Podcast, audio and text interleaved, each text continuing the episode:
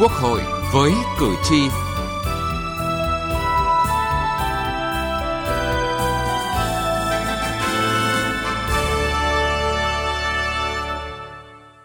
Thưa quý vị và các bạn,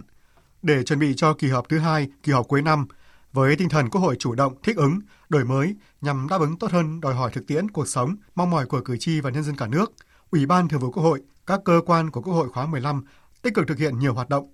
sự thay đổi và nỗ lực của cơ quan dân cử cao nhất, cơ quan quyền lực cao nhất có ý nghĩa cần thiết và tất yếu trong quá trình quản trị quốc gia tốt hơn. Chương trình Gọi với cử tri hôm nay, chúng tôi đề cập nội dung này. Cử tri lên tiếng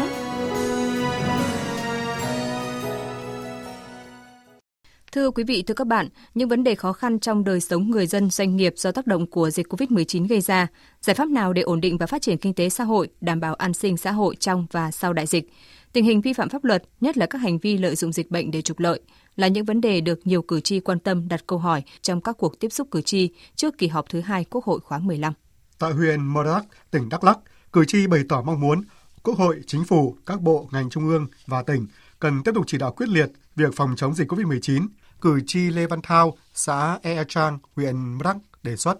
cũng đề nghị là các cấp có cái quan tâm cung cấp cái nguồn vaccine để đảm bảo làm sao mà không những tiêm cho các cái đối tượng tham gia phòng chống dịch mà còn tiêm được cho những người dân, đặc biệt là những người dân ở vùng đồng bào dân tộc thiểu số, những vùng sâu vùng xa là những cái nơi mà có khả năng là lây bệnh rất là lớn và cái điều kiện cách ly rồi các cái điều kiện để mà phòng chống dịch là rất là khó khăn. Các chính sách hỗ trợ người dân gặp khó khăn do đại dịch COVID-19 tuy đã được ban hành kịp thời, song vẫn còn nhiều người lao động chưa tiếp cận được các chính sách này. Bên cạnh mong muốn Quốc hội, Chính phủ giải quyết nhanh những ách tắc khó khăn do đại dịch COVID-19 mang lại, cử tri cũng đề nghị cần xử lý nghiêm các hành vi trục lợi trong bối cảnh dịch bệnh. Ông Nguyễn Trung Tôn ở thành phố Ngã Bảy, tỉnh Hậu Giang nói. Có một số là kẻ trục lợi nè, nó buôn bán cả thuốc tây, cả thuốc là trị bệnh COVID-19. Nó không trực tiếp giết người, nhưng mà nó gián tiếp giết người nó phá hoại nền kinh tế cho nên tôi đề nghị là quốc hội nên có biện pháp chế tài xử lý thật là nặng thưa quý vị và các bạn Đại dịch COVID-19 đặt ra những vấn đề mới cần giải quyết kịp thời trong ban hành chính sách pháp luật và thực thi pháp luật. Đại dịch cũng đặt ra bài toán mới về đổi mới phương pháp quản lý nhà nước, quản trị quốc gia trước những biến động nhanh, khó lường của tình hình, trước những vấn đề không chỉ trong phạm vi quốc gia mà còn có tính khu vực toàn cầu. Không thể khác, Quốc hội, từng cơ quan của Quốc hội từng đại biểu Quốc hội phải theo sát đòi hỏi đó của thực tiễn, yêu cầu đó của cử tri và nhân dân cả nước. Từ nghị trường đến cuộc sống. Thưa quý vị và các bạn, trong điều kiện hoàn cảnh đặc biệt cần có những giải pháp đặc biệt. Quốc hội khóa 15 đã thể hiện tinh thần đó trong từng hoạt động để đồng hành với chính phủ, theo sát đòi hỏi của thực tiễn của cử tri và nhân dân. Và trong yêu cầu đó, còn nhiều vấn đề đặt ra để Quốc hội thể hiện vai trò tích cực hơn, đóng góp vào quá trình quản trị quốc gia. Vân Hồng, phóng viên Đài tiếng nói Việt Nam có bài đề cập về nội dung này. Trong hai tháng qua, Chủ tịch Quốc hội Vương Đình Huệ nhiều lần triệu tập Ủy ban Thường vụ Quốc hội họp khẩn để đưa ra những chính sách chưa từng có liên quan đến phòng chống dịch. Ủy ban Thường vụ Quốc hội đã thông qua nghị quyết ban hành một số giải pháp nhằm hỗ trợ doanh nghiệp, người dân chịu tác động của dịch COVID-19 ngay sau đó, tổ công tác của Ủy ban Thường vụ Quốc hội đã làm việc với các cơ quan của Quốc hội, Chính phủ, Tổng Liên đoàn Lao động Việt Nam, Phòng Thương mại và Công nghiệp Việt Nam để xem xét thảo luận về các đề xuất của chính phủ về ban hành chính sách hỗ trợ người lao động và người sử dụng lao động bị ảnh hưởng bởi dịch bệnh từ kết dư quỹ bảo hiểm thất nghiệp. Sau đó, Nghị quyết 03 ban hành chính sách hỗ trợ người lao động và người sử dụng lao động bị ảnh hưởng bởi đại dịch COVID-19 từ quỹ bảo hiểm thất nghiệp đã ra đời.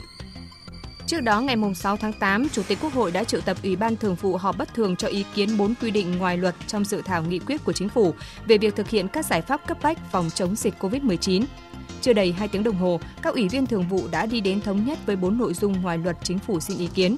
Nghị quyết 268 của Ủy ban Thường vụ về việc cho phép chính phủ ban hành nghị quyết có một số nội dung khác với quy định của luật để đáp ứng yêu cầu phòng chống dịch được ban hành. Lần đầu tiên, tổ công tác của Ủy ban Thường vụ Quốc hội thực hiện nghị quyết số 30 liên quan tới công tác phòng chống dịch COVID-19 được thành lập với yêu cầu làm việc không kể ngày đêm, tập trung trí tuệ rộng rãi, tham mưu, góp ý cho các cơ chế chính sách phù hợp để sớm kiểm soát dịch bệnh.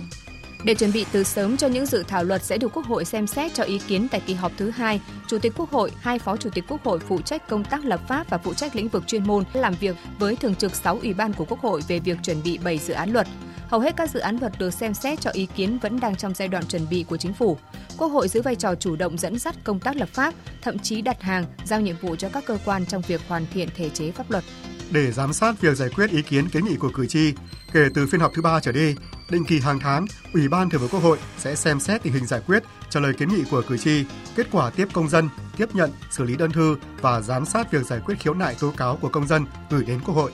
Và trong ngày hôm qua, Chủ tịch Quốc hội Vương Đình Huệ cũng đã làm việc với 30 tập đoàn hàng đầu của Mỹ để bàn về những giải pháp thúc đẩy việc thực hiện các hiệp định thương mại mà hai nước có lợi ích liên quan. Vâng, thưa quý vị và các bạn, những thông tin vừa rồi cho thấy tinh thần làm việc tích cực, khẩn trương của Ủy ban Thường vụ Quốc hội, các cơ quan của Quốc hội. Quốc hội đã chủ động đổi mới trong tư duy, trong hành động để những quyết sách ban hành có ý nghĩa thực chất. Trong cuộc tọa đàm với hơn 100 chuyên gia, Chủ tịch Quốc hội Vương Đình Huệ nhấn mạnh. Quốc hội là cần phải tăng cường hơn nữa trong việc cái năng lực về hoàn thiện về thể chế, thể chế cho quản trị quốc gia, thể chế cho tăng trưởng xanh, thể chế cho các cái mô hình kinh doanh mới, thể chế cho ờ, đổi mới sáng tạo, ờ, thể chế cho chuyển đổi số vân vân. Thì giai đoạn này chúng ta phải tăng cường đi. Rồi ờ, là tăng cường cái giải trình ở cấp ờ, ủy ban, ờ, hội đồng dân tộc các cái cơ quan của Quốc hội về các cái vấn đề mà quan tâm để mà chúng ta có thể là góp ý được nhiều nhất cùng đồng hành nhiều nhất với chính phủ và thủ tướng trong cái công tác phòng chống đại dịch này dưới sự cái lãnh đạo chỉ đạo chung của bộ chính trị ban bí thư và huy động tối đa cái sức mạnh của cả hệ thống chính trị cần phải tăng cường cái công tác giám sát cái việc tổ chức các cái chính sách để đảm bảo nó công khai nó minh bạch nó đi được trực tiếp vào cái đời sống của người dân Tinh thần đổi mới đã lan tỏa sang các cơ quan của Quốc hội và từng đại biểu Quốc hội. Đây là ý kiến của ông Hoàng Minh Hiếu, đại biểu Quốc hội tỉnh Nghệ An. Những cái ờ, đổi mới trong thời gian vừa qua thì cũng đã có những cái tác động lan tỏa rất là mạnh mẽ đến uh, À, tổ chức và hoạt động của Hội đồng Nhân tộc, các ủy ban của hội cũng như là bản thân từng đại biểu Quốc hội, các cơ quan của Quốc hội và đại biểu Quốc hội chủ động trong việc là chuẩn bị từ sớm cái nội dung trong cái chương trình hoạt động của Quốc hội. Trong cái việc mà phòng chống Covid ấy, thì bây giờ là hàng tuần thường trực Hội đồng Nhân tộc, các ủy ban của Quốc hội đều có chuẩn bị một cái báo cáo về à, à, công tác phòng chống Covid mà trong cái lĩnh vực phụ trách và cái nội dung thứ ba thì đấy là cái tính quyết liệt bảo đảm tính kỷ luật cương trong hoạt động chính sách pháp luật được ban hành kịp thời nhưng tạo chuyển biến và có ý nghĩa như thế nào trong thực tế mới là điều quan trọng hơn cả. Nhìn từ việc thực hiện các chính sách pháp luật liên quan dịch COVID-19, vẫn thấy sự khác nhau trong tư duy và hành động của các cấp chính quyền địa phương. Theo ông Phan Đức Hiếu, đại biểu Quốc hội tỉnh Thái Bình thì cần tăng cường vai trò giám sát của Quốc hội, khả năng phản biện chính sách của từng đại biểu Quốc hội. Quốc hội có lẽ cần phải tăng cường hơn nữa cái chức năng giám sát, tăng cái tính phản biện của Quốc hội đối với lại quá trình xây dựng và thực thi các cái chính sách. Và các cái hình thức phản biện thì theo tôi cũng nên thực hiện một cách rất là đa dạng. Có thể là các cái cuộc họp, và đặc biệt là có thể chủ động tổ chức các buổi tham vấn, và ở đó ngoài cái ý kiến của các đại biểu quốc hội, các cái ủy ban thì có thể mời thêm các cái đối tượng chịu tác động trực tiếp bởi các cái chính sách ờ, những chuyên gia, những nhà khoa học. Và như vậy thì tiếng nói nó sẽ khách quan hơn, khoa học hơn để thực hiện điều mà Chủ tịch Quốc hội Vương Đình Huệ nhấn mạnh, Quốc hội cần phải tăng cường hơn nữa trong năng lực về hoàn thiện thể chế trong các lĩnh vực quản trị quốc gia. Theo ông Lê Thanh Vân, đoàn đại biểu Quốc hội tỉnh Cà Mau, điều cốt lõi là nâng cao chất lượng đại biểu Quốc hội. Không chỉ Quốc hội mà cả hệ thống chính trị bây giờ ấy, cần phải đổi mới nhận thức đối với việc quản lý đất nước. Bây giờ phải chuyển trạng thái tư duy từ cái chỗ ấy là thay đổi quản lý sang quản lý sẽ thay đổi mà nhận diện biến thay thay đổi chỉ có những người có trí tuệ, có học thức, có tầm nhìn, quản lý sự thay đổi. Số một là nhân sự, có một cái cuộc cách mạng về chất lượng nhân sự.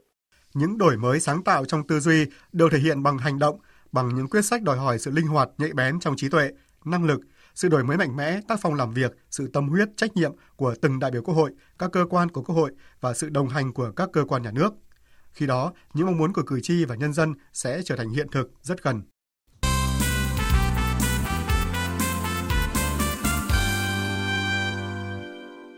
Thưa quý vị, thưa các bạn, như chúng tôi đã đề cập thì mới đây, Ủy ban Thường vụ Quốc hội định kỳ hàng tháng sẽ xem xét tình hình giải quyết trả lời kiến nghị của cử tri, kết quả tiếp công dân, tiếp nhận xử lý đơn thư và giám sát việc giải quyết khiếu nại tố cáo của công dân gửi đến Quốc hội.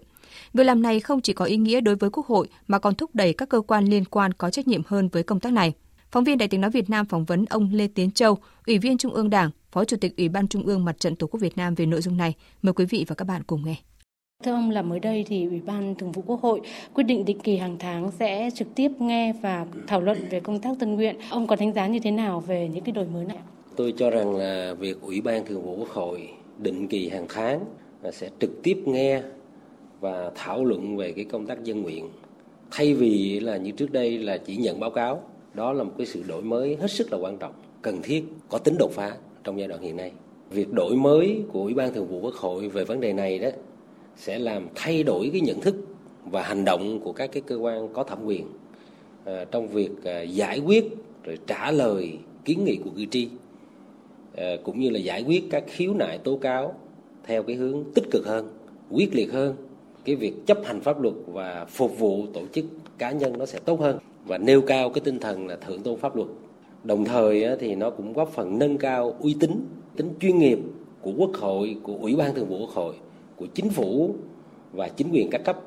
à, trong cái công tác này từ đó nó tăng cường cái mối quan hệ mật thiết giữa quốc hội, ủy ban thường vụ quốc hội với cử tri và với nhân dân vâng giám sát của Quốc hội và giám sát của Mặt trận Tổ quốc có cái điểm khác nhau về cơ chế, về phương thức, nhưng lại có một cái điểm chung về đối tượng giám sát, đó là những cái ý kiến kiến nghị của cử tri. Vậy thì ông có thể đề xuất thêm những cái phương thức nào để hoạt động giám sát của cơ quan này cũng sẽ là à, lực đẩy hoặc là, là cái hỗ trợ tốt cho giám sát của cái cơ quan kia không ạ? giám sát của quốc hội các cơ quan của quốc hội và giám sát của mặt trận. Cái điểm cơ bản là nó giống nhau là là xuất phát từ lợi ích của nhân dân vì nhân dân. Cho nên là việc phối hợp giữa hai bên theo tôi là có ý nghĩa rất là quan trọng. Cần thiết phải tăng cường cần tiếp tục nghiên cứu để hoàn thiện cái quy định về cái hoạt động giám sát của mỗi cơ quan, cũng như là hoàn thiện các cái quy định về phối hợp. Làm sao mà cái phối hợp đó nó phải toàn diện, quá trình tổ chức thực hiện là nó phải có một sự phối hợp chặt chẽ ờ, từ cái việc xây dựng kế hoạch, rồi cái chương trình, rồi nội dung giám sát, cũng như là trong quá trình ờ, phối hợp để tổ chức thực hiện. Có những nội dung giám sát là cần phải phối hợp ngay từ đầu, nhưng mà cũng có những cái nội dung giám sát là mang tính độc lập. Và từ kết quả giám sát độc lập đó thì hai bên cung cấp cái kết quả giám sát cho nhau. Thì nó sẽ có nhiều cái góc nhìn từ những vấn đề hết sức là cụ thể và bổ sung cho nhau như vậy, thì nó cũng giúp nó nâng cao cái vị thế của mặt trận. Nhưng đồng thời là các cơ quan của quốc hội quốc hội cũng như là đại biểu quốc hội nắm được đầy đủ hơn ý kiến nguyện vọng của người dân. Từ đó nó mới đảm bảo được cái tính kịp thời để quốc hội xem xét để quyết định những vấn đề thuộc về chính sách, thuộc về pháp luật à, trong cái tổ chức giám sát tối cao, cũng như là xác định các cấp độ giám sát, hoặc là xác định cái vấn đề tái giám sát. Tôi nghĩ rằng là giám sát của quốc hội và các cơ quan của quốc hội và giám sát của mặt trận tổ quốc việt nam đó, nhất thiết là phải có sự phối hợp chặt chẽ từ cơ chế đến phương thức tổ chức thực hiện, mới đảm bảo nâng cao được cái hiệu quả à, trong cái việc thực hiện nhiệm vụ của hai bên